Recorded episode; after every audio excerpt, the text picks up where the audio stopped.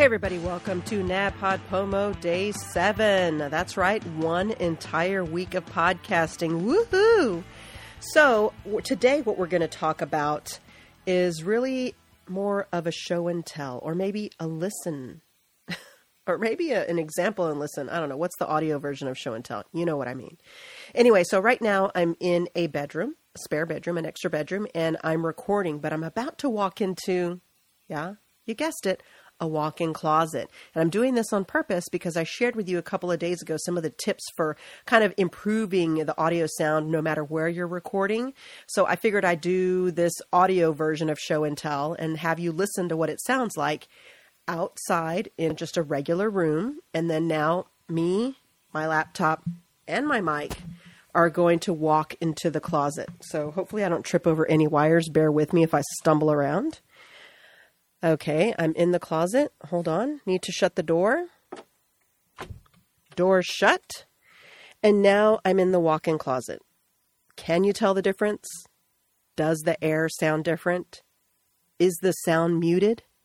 Now, this is just a regular walk in closet. Um, it has clothes all over the place. The only area that's not uh, buffered sound wise is going to be the ceiling, but it's got the popcorn kind of effect, so it's not uh, an entirely solid echo.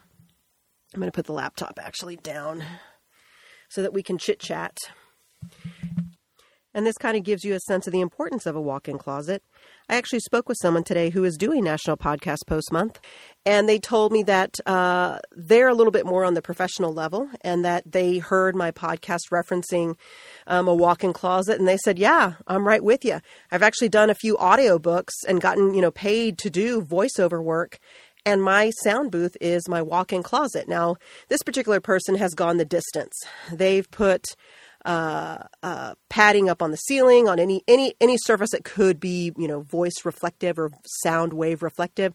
They've kind of got that covered with blankets and sheets and um, you know any kind of material that they can to kind of mute the sound as much as possible. So I applaud I applaud you for going that extra effort. But even with just a regular closet that's just got clothes and you know stuff that you've stored, I'm pretty sure you can hear the difference between where I was before and where I am now. So if you're looking to improve your audio quality and you've got a walk-in closet full of wonderfully sound buffering clothes, then this may be your sound studio. And if you go the extra distance, then it could be that you start doing voiceover work and getting paid to do these kinds of fun things. For NaPodPoMo Day 7, this is Jennifer Navarrete reminding you to get out there and podcast and have fun.